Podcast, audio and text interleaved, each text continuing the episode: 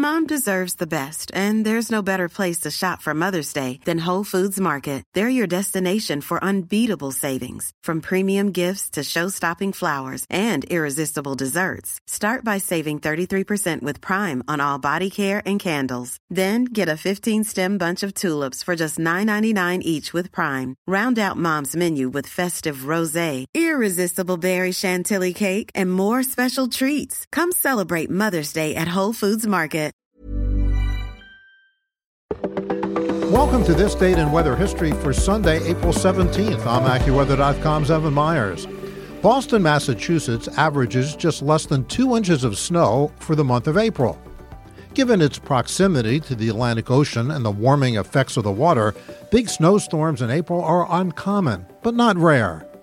On April 17, 1821, such an uncommon event occurred as a strong storm system slowly lumbered up the eastern seaboard. Cold air held sway over New England. The storm swung northward, but was far enough out to sea to prevent the warming impacts of the flow off the Atlantic Ocean. The big counterclockwise swirl of winds around the system blew from the north northeast and off the land, reinforcing the cold air from eastern Canada rather than an east flow of warmer air off the ocean. The result was a foot of snow, and the snowstorm prevented the Massachusetts legislature from opening for several days in Boston.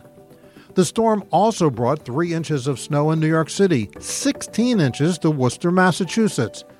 Interestingly, the 12 inches of snow in Boston is not the most snow there from a single storm in April. That record belongs to April 1st, 1997, when more than 25 inches of snow blanketed Beantown. And that's what happened on April 17th. Be sure to tune in tomorrow for a brand new episode and find out what happened on this date in weather history. Thank you for listening to today's edition of This Date in Weather History.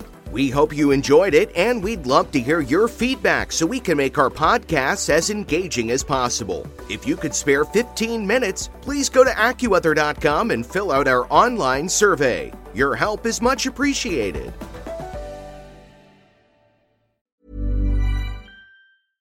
Mom deserves the best, and there's no better place to shop for Mother's Day than Whole Foods Market. They're your destination for unbeatable savings, from premium gifts to show-stopping flowers and irresistible desserts. Start by saving 33% with Prime on all body care and candles. Then get a 15-stem bunch of tulips for just $9.99 each with Prime. Round out Mom's menu with festive rosé, irresistible berry chantilly cake, and more special treats. Come celebrate Mother's Day at Whole Foods Market.